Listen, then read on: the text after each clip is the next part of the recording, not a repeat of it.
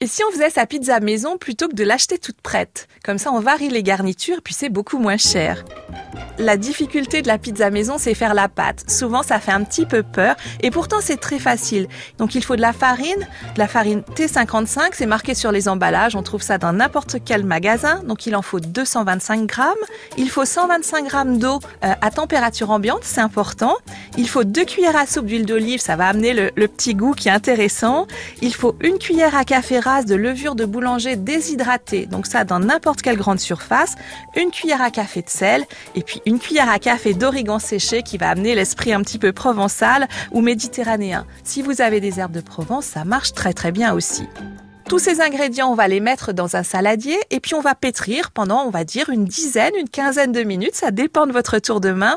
L'idée, c'est d'avoir une consistance souple et élastique. C'est vraiment ça qu'il faut avoir. Votre pâte ne doit pas être collante. Qu'est-ce qu'on fait ensuite? Eh bien, cette pâte à pizza, on va la laisser lever. C'est-à-dire que pendant une heure, on va la laisser reposer à température ambiante le temps qu'elle double son volume. Ce qui est intéressant, c'est qu'on laisse libre cours à son imagination comme on l'a fait soi-même. On met ce qu'on aime. Si on a envie de mettre du chorizo, je ne sais pas quoi, allez-y, lâchez-vous. Ma recette euh, que j'aime vraiment beaucoup, c'est une pizza aux courgettes râpées. Alors, ça fait manger des légumes à toute la famille et c'est vraiment facile à faire. Donc, pour quatre personnes, vous faites la pâte comme je vous ai dit tout à l'heure. Vous l'étalez sur votre plaque de cuisson.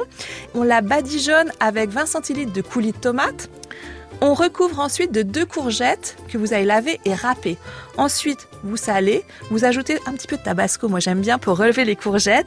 Et puis il ne nous reste plus qu'à mettre de la mozzarella, on les mince et on la répartit sur toute la pizza. Vous enfournez ça dans le four, vous faites cuire aller 15 minutes à 210 degrés en chaleur tournante. Il vous reste plus qu'à poser ça sur la table et puis on dit c'est moi qui l'ai fait. Le marché d'Anne Taillade. À podcaster sur francebleu.fr.